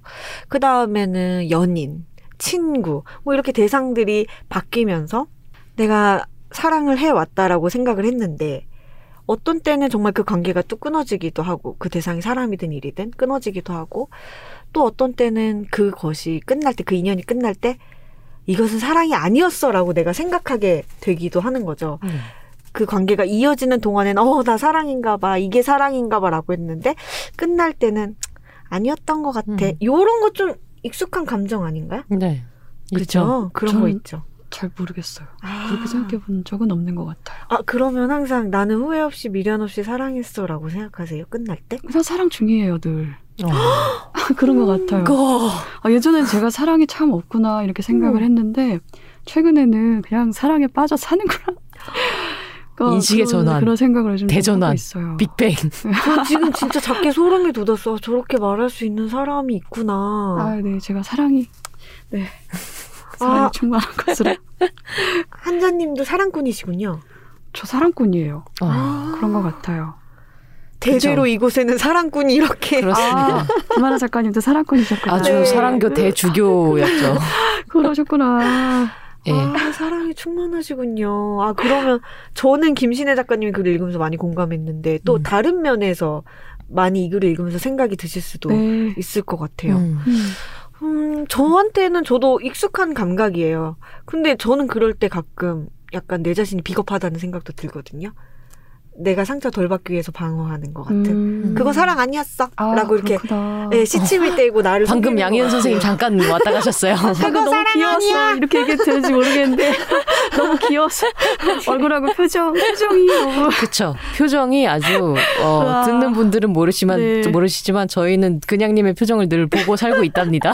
아, 아닙니다. 감사합니다. 사실 조금 우리 요 바닥에 요 스튜디오 바닥에 귀여운 척 하는 애가 저밖에 없었는데 저 왔잖아요. 한자님이요 나타나셔가지고 아 강력한 라이벌 저 어떡하지 귀여워 어떡하지 심지어 자신이 귀여운 걸 알고 있어 나 귀여운 척이 아니라 그냥 귀여운 생물이라고요. 귀여운 척이 아니야.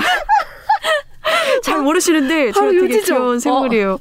요런 지점 왠지 좀, 아, 위기를 많이? 느낍니다 예. 그렇죠 위기를 많이 느껴요 나도 뭔가 귀여운 면을 발견해야 될 것 같은데.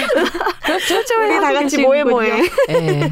다 같이 한, 아이고. 한 면, 한 면, 한 면씩 귀여운 문을 발견하도록 합시다. 단호박도 단호박만의 귀여움이 있잖아요 그쵸, 저 예. 귀여워요. 아, 근데 귀여움 네. 굳이 없어도 돼요. 하지만 전 귀엽습니다.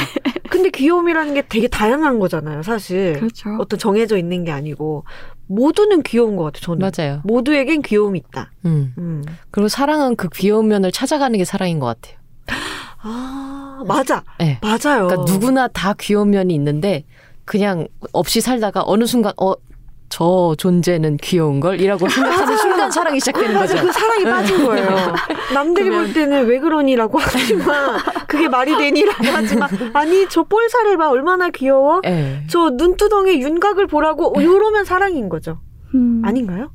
글쎄, 그건 잘 모르겠는데 아. 두 분이 저를 오늘 귀엽다고 하시는 걸 보니 두 분은 저에게 이미 사랑을 그렇죠. 넘어오셨군요. 네. 이런 생각을 하고 있는 거죠, 지금 혼자서. 그렇습니다. 맞습니다. 아, 근데 이렇게 해도 되는 거예요, 방송. 되는 거예요. 이렇게 하시면 되는 이렇게 겁니다. 하면 되는 네, 겁니다. 알겠습니다. 우리 제목을 그냥 귀여운 뭐라고 할 걸 그랬어요. 어, 그러게요. 음, 귀여운 삼자. 네. 귀여운 삼자. 네. 자, 다른 분들의 비밀은 또 뭐가 있었나요? 아, 그런데 김신혜 작가님이니까 아직도 안 끝났네. 아, 그래요? 아, 예. 너무 딴 얘기를 아니, 많이 아니에요. 해가지고. 아, 그렇게 해서 사랑을, 역사를, 내가 지나온 사랑의 역사를 되짚다가, 어, 어쩌면 내가 누군가를 보고 싶어 하지 않은 것, 그래서 사랑을 잘 모르고 시작을 잘 하지 않았던 것이, 어쩌면 내가 사랑에서 유발되는 통증 같은 것, 내가 감당해야 하는 무엇을 회피하는, 감당하고 싶지 않은 그런 음. 마음이 있어서 그러지 않았을까라는 걸 깨닫게 돼요. 그 끝에서 각오를 합니다. 그래. 뭐 사랑 없는 사람으로 살면 되지. 사랑이 필요 없는 사람으로. 그래도 나 혼자 잘 지내는 사람으로 살면 되지라고 마음을 먹는데 꼭 요상한 게 마음을 비울 때 뭐가 채워지고 찾아오고 이러잖아요. 풋콩이를 만나게 돼요. 음. 강아지. 음. 음. 유기되었던 강아지였는데 이 강아지랑 같이 살게 되면서 처음으로 누군가가 너무너무 보고 싶은 감정을 느끼게 되는 거죠. 음, 푸콩이를. 네, 네. 그렇죠. 그러면서 이제 아 내가 이 사랑을 하면서 사실 두렵기도 하고 낯설기도 하고 적응 잘 못하고 힘들고 이런 부분도 있지만 그래도 해 나가려고 한다. 이런 이야기를 하고 계시고 또 다른 이야기로는 제가 진짜 금정현 작가님 글과 함께 정말 재밌게 웃었던 글이 몇 편 있었는데 그 중 하나가 이 남궁인 작가님의 글이었어요. 네. 제목이요. 도레미미미예요. 감 오시나요? 우리 책이라우스의 모차르트님? 도레미미미 렐렐레 미솔솔 모르겠는데요. 그게 안 되시는 거예요, 남궁인 작가님이. 남궁인 작가님, 우리가 보기에도 굉장히 스마트한 분인 이미지가 있잖아요. 사실 실제로 되게 두루두루 다 잘하는 분으로 계속 성장을 하셨다고 해요. 딱히 뭐 못하는 거 없고, 쟤는 뭘 시켜도 다 웬만큼 잘하는 그런 아이였는데, 이 싱어송이 안 되는 거예요, 음. 싱어송이. 음. 미를 못 넘어가는 거예요. 음. 아 노래가 노래가 안 된다고요? 네. 노래가 네. 아주 음을 음의 감을 못 짚는다는 말로 들었어요. 아, 그- 근데 그게 되게 특이해요. 이 남궁인 작가님이 음감은 엄청 좋으시대요. 네. 근데 그 본인이 출력이 안 되는 출력이 안 돼. 출력이 안 돼. 맞아요. 정말 이렇게 발산하는 음. 것은 또 다른 문제인가 봐요. 그렇구나. 그래서 노래를 자신이 되게 못한다라는 것을 이제 학창 시절부터 알게 됐는데 저는 이 과정도 또 재밌었던 게 음악을 좋아하세요. 피아노도 되게 잘 치시고 기타도 치시고 한다고 하더라고요. 그래서 자신이 음악을 좋아해서 그런지 내가 노래를 굉장히 못한다라는 걸 알면서도 포기하지 않아요. 음. 책에도 뭐라고 쓰셨냐면 그때 당시 나는 절망했지만 그렇게까지 절망하진 않았다. 음. 라든지 굉장히 실망했지만 그래도 포기하진 않았다. 이런 식으로 쓰시거든요. 그래서 되게 재밌는 구절이 있는데 아까 미를 못 넘어간다고 했잖아요. 그러면 음을 도레만 하시는 건가요? 도레 아마. 미까지? 아마 미부터 음. 목소리가 이제 갈라지고 아. 예, 쇳소리가 나고 그리고 그 음정에 도달을 못하고 음. 그런 것 같아요. 일례로 어떤 일이 있었냐면 한 번에 이제 기타를 배운 지 얼마 안 되셔가지고 코드가 쉬운 걸로 연주곡을 이제 연습하려다 보니까 목표곡이 옹달샘이었어요. 음. 깊은 산 속 옹달샘 누가 와서 먹나요? 여기까지 괜찮아요. 새벽에가 아, 그거 너무 힘든 거예요. 어려워. 그건 남궁희 선생님 많이 살았는데 어렵지 않나요? 정말요? 애가 너무 어려운 거예요. 어. 애가. 그래서 아무리 쳐도 얘를 어. 넘어가지 못하는 거예요. 그래서 뭐라고 쓰셨냐면 글을 너무 재밌게 쓰셨어요.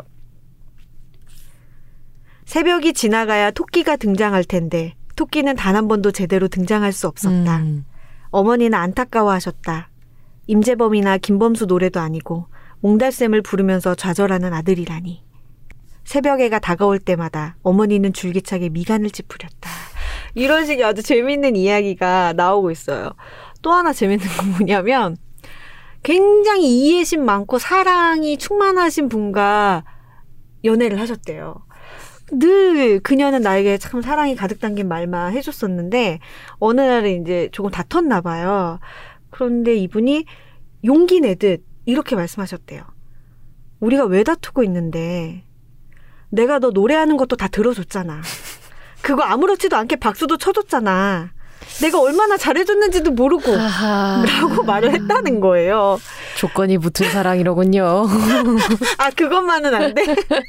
근데 이 이후로, 이후로도 만난 사람들 앞에서 노래를 하지 않았다고. 음. 그게 불문율처럼 너와 나 사이에 어떤 금기처럼 되었다는 이야기가 있어요. 그래서 이게 단순히 이제 남궁인 작가님이 갖고 있는 어떤 단점? 요것에만 대한 이야기는 아니고, 글의 끝에 가면 요런 결론이 나와요. 그 음치로서 살아온 나의 역사를 쭉 되짚다 보니까 의외로 내 곁에 참 고맙고 좋은 사람들이 많았다라는 생각이 든다는 거예요.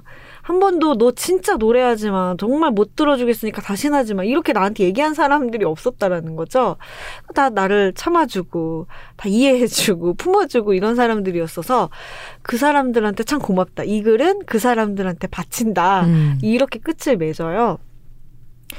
아까 이 제목의 복숭아에 대해 얘기하면서 복숭아가 탐스러워 보이기도 하지만 쉽게 무른다라고 얘기했는데 바꿔서 얘기해 보면 쉽게 무르기는 하지만 또 탐스러운 거잖아요. 음. 그러네요. 그쵸. 근데 음. 이 끝에서 금정현 작가님도 자신을 이제 쥐락펴락하는 그런 마감처럼 막 나를 올렸다가 한없이 높은 데도 올렸다가 막 한없이 밑으로도 가라앉게 하고 이런 대상들에 대해서 쭉 이야기를 하시면서 이렇게 끝- 끝을 맺으세요. 그것은 내가 가진 얼마 안 되는 빛나는 것이지만 그 때문에 나는 종종 공을 놓치기도 한다고. 음. 근데 이것도 전 또 바꿔서 생각해 보게 되잖아요. 내가 이것 때문에 공을 놓치기도 하지만 그건 또 빛나는 것이기도 해.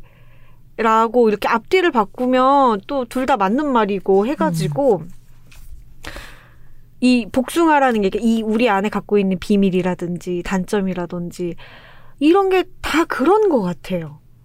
그러니까 그것 때문에 내가 좀 걸려 넘어지기도 하는데 또 그게 나를 이루는 되게 많은 부분이고 나의 고유성을 이루는 데 빼놓을 수 없는 것이고 나쁘지만은 않은 음. 네 그렇다는 생각이 들었어요. 여기 실린 아홉 개의 글에서 다 그런 게 공통적으로 느껴졌던 것 같아요. 음. 맞아요. 다들 그런 게 있게 마련인 것 같아요. 저는 그림을 못 그리는 게 약간 콤플렉스거든요. 글씨도 잘 못 쓰고. 저도 네, 저도 아, 글씨를 잘못아 써요. 맞아요. 그래서 글씨 못 쓰면 천재라고 하는 소리를 늘 위안 삼으면서 네, 그런 얘기가 있습니까? 있어요. 정말 아 악필. 천재는 악필이다. 악필이 어? 천재라고. 예. 분명 아, 히 그거- 악필인 사람이 소문냈을 거예요. 아니야. 그저 왜 나는지 알 것 같아요. 왜? 그 음악가들 기버한 악보나 뭐 악보 같은 거 보면 음. 못 알아보는 굉장히. 휘갈겨 아, 있잖아요. 베토벤은 엄청 장난 아니에요. 네. 근데 못 그게. 왜 그렇게 휘갈겼겠어요? 머릿속에 떠오르는 악상을 손이 따라잡으려니까 맞아요. 그걸 음. 따라가려면 당연히 음. 악필이 되는 수밖에 없는 거죠. 아하. 언제 또박또박 옮겨 적어 그 거를 그런 그- 상관관계가 있을 수도 있겠네요. 그렇죠. 그런 우리의- 식으로 저희를 위안하고 있습니다. 우리에겐 번뜩이는 생각도 없는데 왜 글씨는 그 모양인가? 제가 그 얘기하려고 그랬어 방금. 아 작가님은 예외죠. 한자님은 네, 뭔가 예외. 뭐알 수. 없는 무의식의 뭔가 지식이 있을 거예요. 저희한테도. 그렇죠. 고고한 눈빛. 와. 어, 저는 이 책 소개하면서 마지막으로 딱 한마디만 더 할게요. 이 책 여러분 꼭 표지 직접 만져보세요. 저는 책을 저. 실물로 잡고 깜짝 놀랐거든요. 우와, 이거 어. 복숭아 털 같아요? 약간 그런 느낌을 재현해놨어요. 아 복숭아한테 네, 복숭아 그림만 질감이 달라요. 음. 오돌토돌하게 아주 살짝. 음, 아, 비싼 복숭아군요. 만져보실래요? 원래 후가공이 비싼 편인데. 아. 그렇구나. 아, 그래요? 어. 근데 음. 진짜 복숭아 같잖아요. 표지를 느끼고 있어. 안돼 그쵸. 책을 막 표지를 막 문 대면서 좋아해. 좋네요. 처음에 저는 이제 이 책의 그런 탄생 배경에 대해서 자세히 몰랐을 때는 이 표지만 만지고도 그런 생각이 들었어요. 아, 맞아. 우리가 복숭아라고 하면 되게 보송보송한 털에 감춰져 있는 부드러운 질감의 과일이라고 생각하는데 사실 그게 털이 되게 짧아가지고 잘, 어, 만져보면 또 맞아요. 까끌까끌 하거든요. 그래서 어. 그런 양면성을 이 표지에도 담아낸 거 아닌가라고 했는데, 음, 뒷걸음질 치다가 쥐잡았다. 음. 아 근데 그 말씀 들은 그게 그게 저는 공감이 되는 게 네. 저는 복숭아를 대단히 좋아하는데 네. 껍질까지 먹거든요. 오. 껍질을 먹어야 복숭아를 먹는 거다라고 생각을 하고 있어요. 음. 그 껍질 껍질이 다 포함이 돼서 하나의 복숭아가 완성이 되는 거죠. 그것은 물론 맞습니다. 네. 털을 근데 털 털은 먹을 수가 없죠. 그 알레르기도 있고 그래서 네. 털은 못 먹지만 그거를 이제 굳이 공들여서 제 주변에는 저 껍질을 안 먹고 다 벗겨 먹거든요. 저 옆에서 계속 아까워하는 거예요. 껍질을 저렇게 복숭아의 묘미는 정말 핵심은 저 껍질인데 약간 껍질하고 그 복숭아의 과육을 같이 먹으면 말랑말랑하고 단 과육과 그 약간 약간 질기면서 뭔가 이렇게 얘기하면 정말 변태 같은데 약간 피부를 씹는 것 같은 느낌이 있어요. 껍질이 아, 맞아요. 숭컹 하고 네. 잘리는 느낌이 있어요. 숭컹이라기보다 약간 좀 질겅질 약간 네, 뭔뭐 느낌인지 압니다. 네, 그런 게 네. 있어요. 씹어 보세요. 복숭아 껍질을. 그래서 아, 복숭아가 그냥 껍질까지 다 해서 그냥 복숭아다. 굳이 그 껍질 안쪽에 있는 그 약점이라서 달콤하고 이게 아니라 그거 그게 달콤해서 복숭아가 아니라 그냥 저거 자체가 다 그냥 그냥 하나의 복숭아고 음, 그냥 이거 자체가 나고 맞습니다. 나오니까 파도가 몰아치고 있고 감동의 쓰라미. 쓰라미. 그런 네. 생각을 하게 되나요? 네. 네. 여러 가지 어, 내용이 나오는 거 보니까 분명히 좋은 책이라고 생각합니다. 아 근데 정말 시간이 음. 없어가지고 아홉 편의 글을 다 소개해드리지 못하는 게 너무 아쉬울 정도로. 한 편 한 편이 안 돼요. 안 그러면? 안 볼 거잖아요. 이 네. 정도 아, 해놔야지 스토리 예, 사람들이. 궁금해서 보게 네. 됩니다. 정말 그런가요? 너무 좋습니다. 네. 자, 네. 한자님 책으로 넘어가 볼까요? 한자 데뷔 데뷔 한자 선생님께서 시작하기 전부터 매우 걱정하셨던 아. 네. 근데 이거 하기에 앞서서 사실은 제가 두 분이 오늘 갖고 오실 책들이 어, 모모푸쿠이고 나의 복숭아라는 걸 오늘 오기 전에 봤거든요. 네. 네. 그래서 그걸 보면서 사실은 좀 감동을 했어요. 내가 자기애가 흘러 넘치나 봐요. 음. 아, 이 두 분이 제가 복숭아 좋아하는 걸 어떻게 아시고 환영 방송으로. 이렇게, 이렇게 좀 어서 오세요 환영하는 방식으로 복숭아 책을 이렇게 들고 오셨구나라고 생각을 했는데 전혀 아니신 거죠. 네, 전혀 아닙니다. 각자 너무 네. 이기적이었어. 그렇게 그렇게 생각하셨다니 기쁘네요. 그죠? 오, 너무 기뻤어요. 그렇게 네. 생각했어요. 나, 나 이거 좀 안 되겠다. 이, 이 약간 자뻑 모든가? 아니에요. 귀여워요. 그런 그런 귀여움. 그런 의미였습니다. 생각을 했다는 이야기를 잠깐 흘리고 네. 오늘 첫 시간에 제가 소개할 책은 제일신 김시종 선생이 쓰시고 윤여일 선생이 옮기시고 출판사 돌베개에서 출간한 조선과 일본에 살다라는 음, 책입니다. 이 에세이인가요? 책인데요. 자전이요, 자전. 자전. 여기 써 있어요. 제일신 김시종 자전 이라고 써 있고요. 뭐 아까 그 단호박님이 가져오신 책도 모모푸쿠도 결국은 자전이잖아요. 네. 자전적인 에세이인데 이제 성격은 같겠네요. 장르는 음. 같을 것 같은데 책의 내용을 소개하기 앞서서 두 분은 학교에서 4.3을 배우셨나요? 제주 4.3을? 아주 짧게 들어갔었습니다. 어느 학교에서? 고등학교? 고등학교 때였죠. 어, 그냥 근현대로. 그래요? 네. 짧게 배우셨죠? 그쵸. 그냥님은 배우셨나요? 저는 대학 가서 알았어요. 대학교 가서 네. 배우셨구나. 그렇구나. 저는 상당히 나이가 들어서까지 이거를 잘 알지 못했어요. 음. 학교에서 배운 적이 없어요. 있어도 그냥 까먹고 말 정도로 잊어버릴 정도로 아주 짧게 배웠거나 단호박님의 경우처럼 제가 70년대 후반생인데 그때는 이제 방공교육이 좀 남아서 과목 중에 이제 교련 과목도 있고 이랬거든요. 그래서 전쟁 시에 이제 붕대 감는 거, 뭐 제식 훈련하는 거 이런 거 배운 세대라서 당시 교과 과정에는 포함이 안 됐을 수도 있다는 생각도 들고 네. 아무튼 제주 4.3에 대해서는 굉장히 무지한 상태로 살다가 때가 한 10여 년 전쯤인 것 같은데 백조 일손 지묘라는 이름을 알았어요. 혹시 아시나요, 두 분? 모르겠습니다. 백조 제주의 4.3 유적지 중에 백, 백조 일손 지묘라는 장소가 있는데 묘지예요. 네. 묘지인데 그 뜻이 조상이 100명인데 자손의 몸이 하나. 아. 라는 뜻이고 4.3 때 구덩이에 집, 그러니까 집단 학살돼서 구덩이에 묻힌 사람들의 시신을 당시에는 발굴하지 못하다가 꺼내보지도 못하다가 세월이 흘러서 이제 그 구덩이에서 이제 뼈들을 발굴하고 보니까 뼈들이 엉겨서 한 몸처럼 되어 있었다. 음. 그런데 당시 기술로는 누구 뼈인지 일일이 골라낼 수가 없어서 두개골 하나에 허벅지 뼈 조금, 정강이 뼈 조금 이런 식으로 조금씩 뼈를 나눠서 묻었다고 하더라고요. 그래서 그렇게 조성된 묘지가 백조일손 지묘라는 묘지가 제주도 사계리에 음. 있어요. 거기를 이제 가보고 싶어서 네. 제가 너무도 그 무지했던 그 무지를 깨닫고 거기를 가보자고 마음을 먹고 친구랑 제주도를 갔는데 잘 찾을 수가 없더라고요 그 장소를 사계리 공동묘지 근처에 있다는데 그 정보만 알고 갔거든요. 네.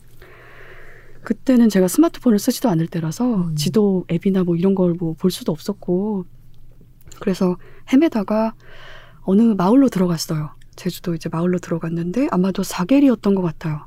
거의 근처 거의 근처였으니까 걸어 다니는데 어떤 할아버지가 지나가시다가 여기서 뭐 하냐고 당신들 여기서 뭐 하냐고 물으시더라고요. 음. 그래서 어, 사계리 공동묘지를 찾고 있습니다. 그랬더니 화를 버럭 내시는 거예요.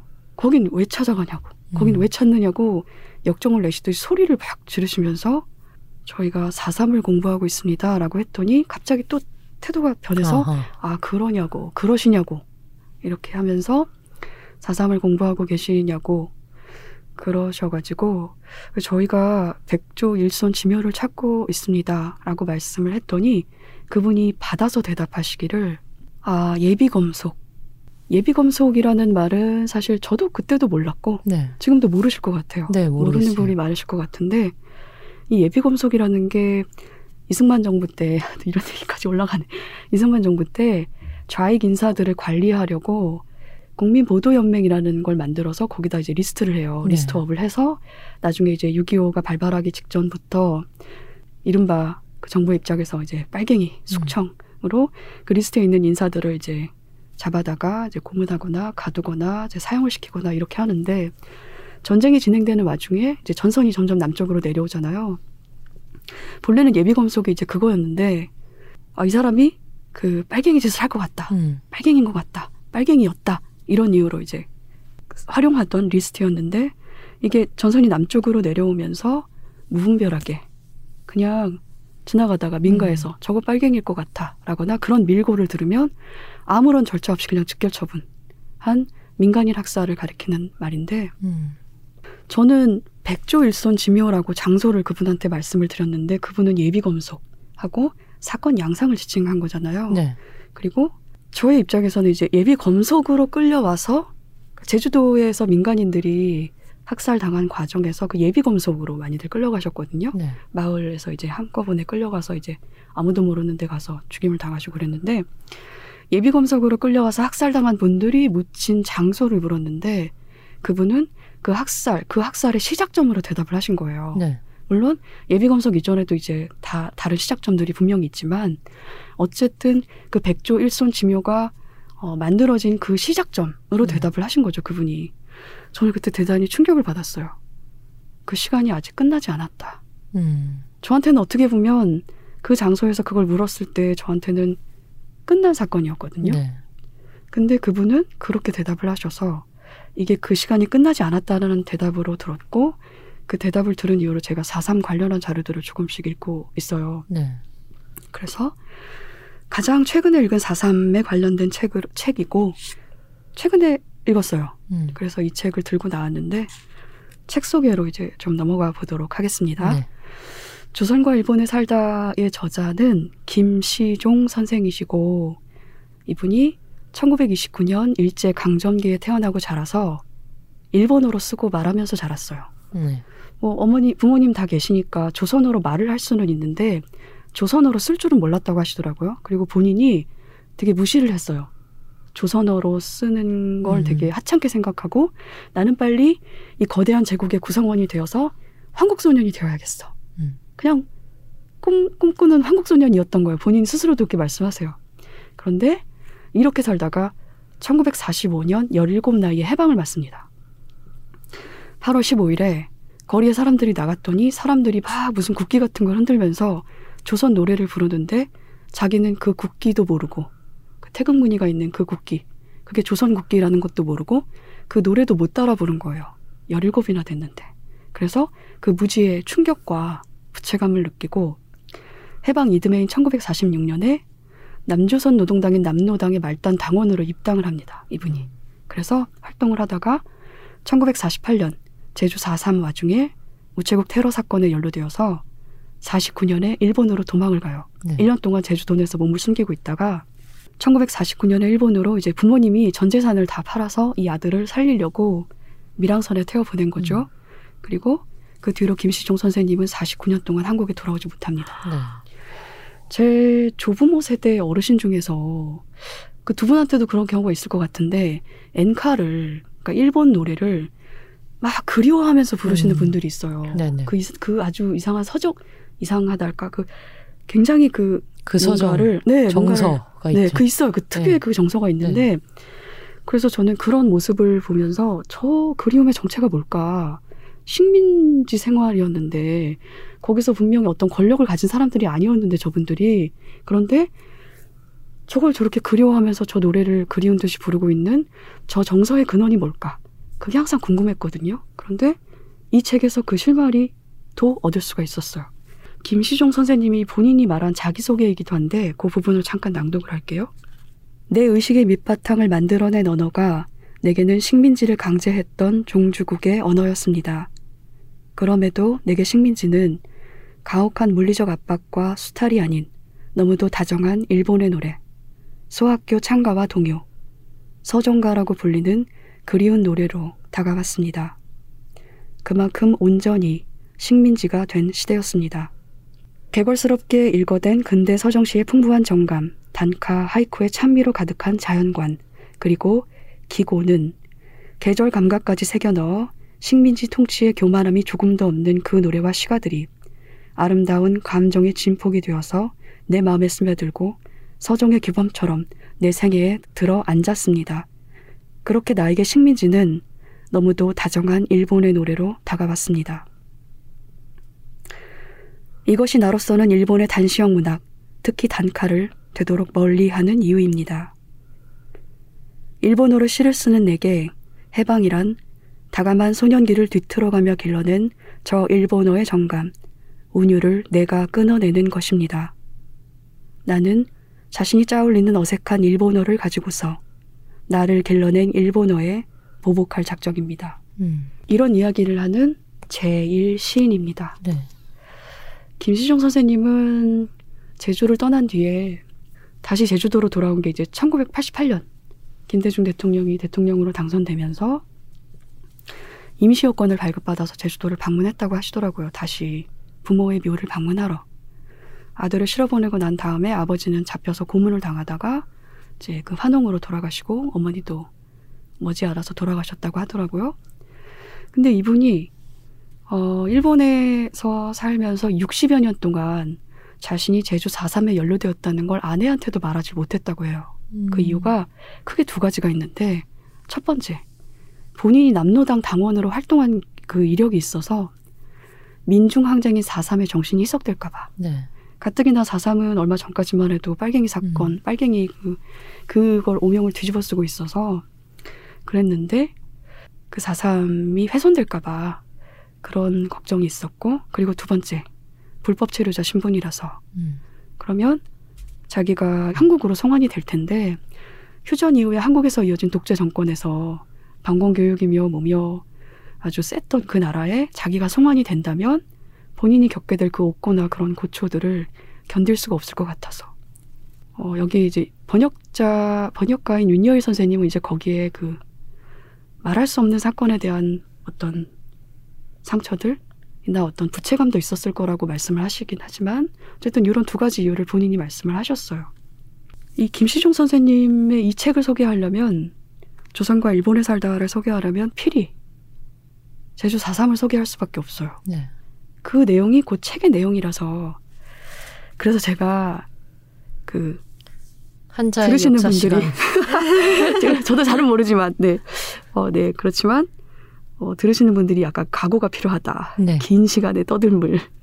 약간 좀 경고 일단은 좀 약간의 네. 그걸 드리고 제주 4.3은 1948년 4월 3일 단 하루 만의 사건이 아니고 1947년 3월 1일부터 휴전 이후인 1954년까지 약 7년 동안 경찰과 군대와 서북 청년단 등을 비롯한 우익단체가 도내 주민들을 학살한 사건입니다.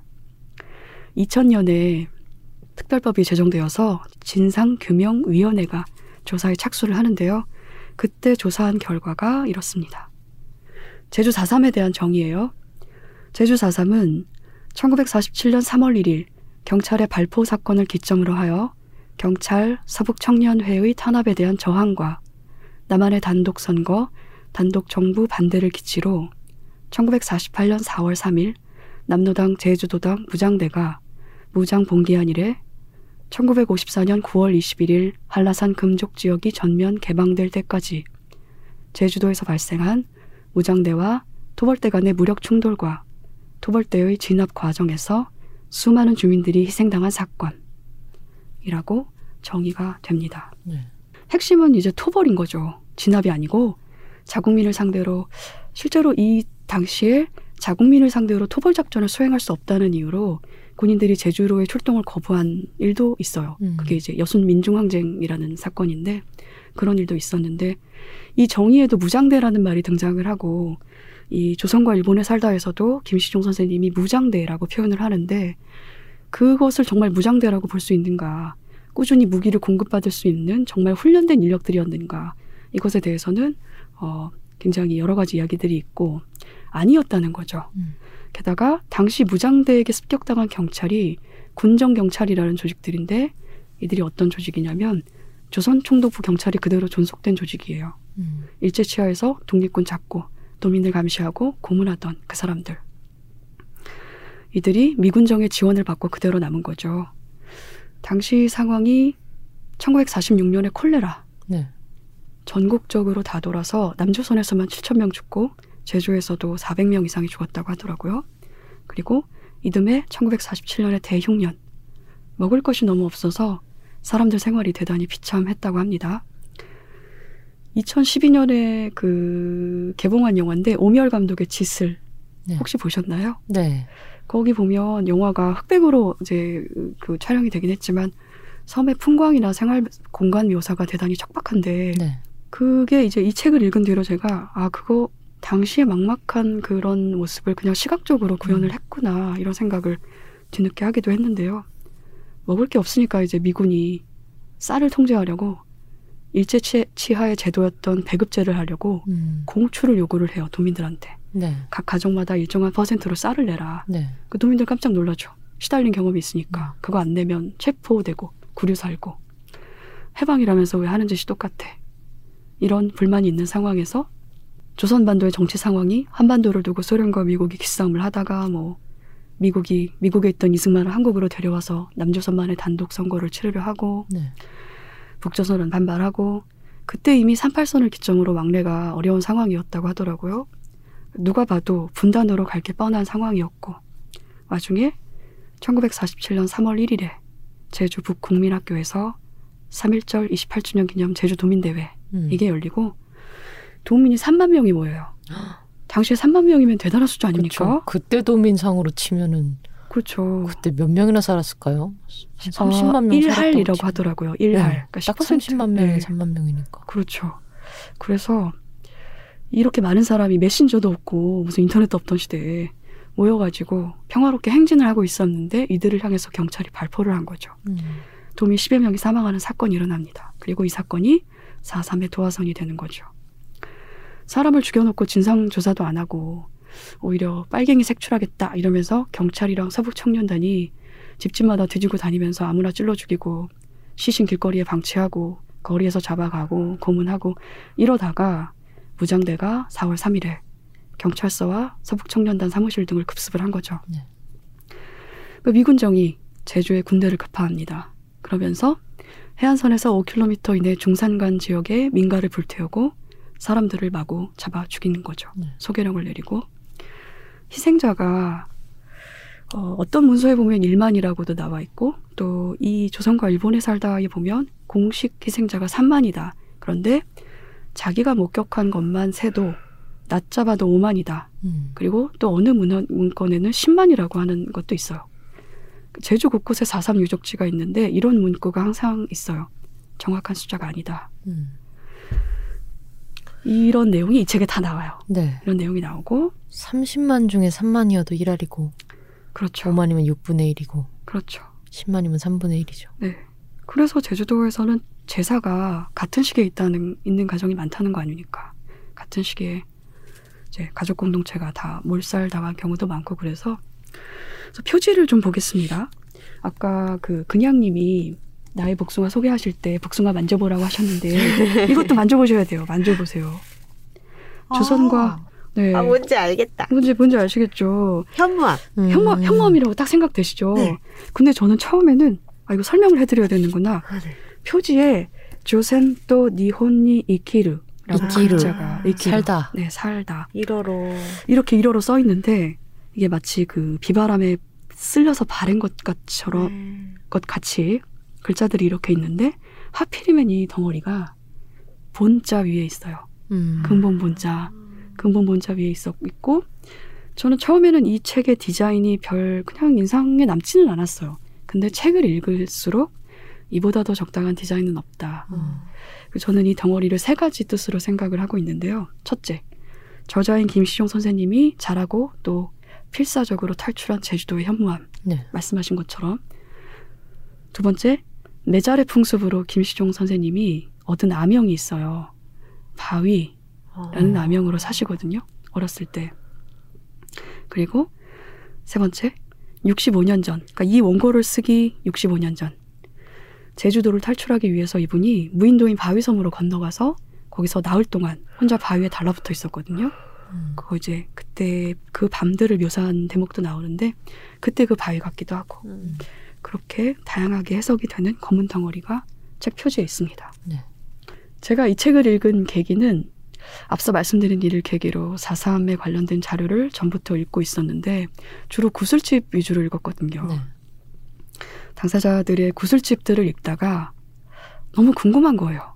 당시 토벌대가 이 정도로 민간인을 학살할 수 있었던 그 명령 체계와 그 실행이 가능했던 정치적 그리고 그 이념적 대립 상황을 알고 싶어서 제가 이 책을 읽기 시작했어요. 왜냐하면 김시종 선생님은 4.3의 시작점인 3.1절 28주년 기념 도민대회에 그 자리에 계셨거든요. 네. 그 자리에 있었던 사람이고 최초 발포를 목격한 사람이기도 합니다. 음. 그리고 그 민중 집회를 관리하는 남노당 당원 입장이기도 했거든요. 이 책을 찾아 읽기 시작했고 이분의 이력이 책의 초반은 상당히 재밌게 읽혀요. 근데 이제 중후반은 어, 어떤 분들에게는 좀 불편할 수도 있어요.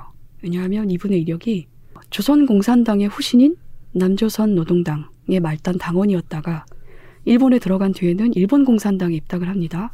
거기서 활동을 하고 이후로 한국 전쟁 동안에는 또 북조선을 응원을 하는 입장이었어요. 왜냐하면 한국 전쟁을 이제 이분은 조선 전쟁이라고 표현을 하시는데 남한과 북한 사이의 싸움이 아니라 미국과 북조선의 싸움이라고 보셨더라고요. 그래서 북조선을 응원한 사회주의자였고 네. 그렇지만 후에는 그 주제 사상 신격화한 개인 숭배에 아주 비판적인 입장이 되고 북공화국은 지킬 가치가 있는 나라였던가 하고 음. 회의에 사로잡히기도 했고요.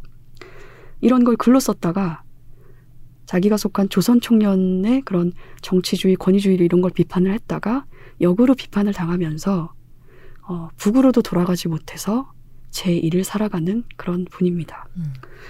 그러다 보니까 이제 이런 언어들이 공산당, 노동당 뭐 이런 언어들이 저와 같은 세대 적어도 방공, 방공 교육을 받고 자란 사람들은 이 책에서 회고하는 언어 자체가 약간 그 자체만으로도 이야기를 따라가기가 어려울 수도 있겠다는 생각은 들어요. 뭔가 툭툭 걸리는 게 있으셨나요? 아, 그건 아니고요. 음. 저는 그냥 열린 채로 봤어요. 네. 왜냐하면 이런 입장도 저는 되게 필요했기 때문에 네. 그렇지만 저는 이제 제 주변에서 방공교육을 받고 자란 사람들을 알잖아요. 그리고 이제 보수적인 보수라고 하긴 그렇지만 그런 입장들도 접하는 게 있고 그런 독자들을 생각한 거죠. 저는 이 이야기가 꼭 필요하다라고 생각을 했던 게 4.3의 이야기에 이분의 이야기도 꼭 필요하다라고 느낀 게 이분도 당사자란 말이죠. 음. 그것도 4.3의 복판에서 이 일을 겪은 당사자라서 4.3에 관련된 공부를 하거나 알고 싶다면 이분의 글도 꼭 읽어야겠다 이런 생각이 들어서 오늘 이 시간에 이 책을 들고 나왔고 저는 요즘에 역사를 알아가는 게 너무 재밌어서 음. 주로 역사책 위주로 책을 읽고 있는데 자요. 요새 사삼 말고 또 보시는 연대라든지 그런 데가 있나요? 저는 지금은 일단 4.3하고 그리고 한국 전쟁 전후 상황 그리고 한국 전쟁 그 전에는 세계 대전 양차 세계 대전에 관심을 좀 가지다가 그거를 읽고 있는데 그 이유가 특히 당사자들의 이야기를 주로 찾아 읽어요. 그거를 그 겪은 사람들의 이야기를 읽는다는 게 뭔가 내 가족을 벗어나는 일 같아서 음. 가족이 아니라 가죽이요 가족. 네.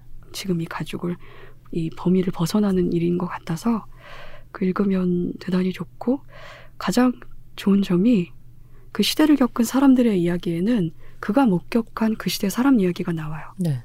예컨대 이 조선과 일본에 살다의 같은 경우는 김시종 선생님이 일본으로 이제 탈출을 해서 오사카 이카이노라는 동네로 흘러 들어가서 거기가 이제 조선인이 많이 살기도 했지만 일자리를 얻어서 살거든요.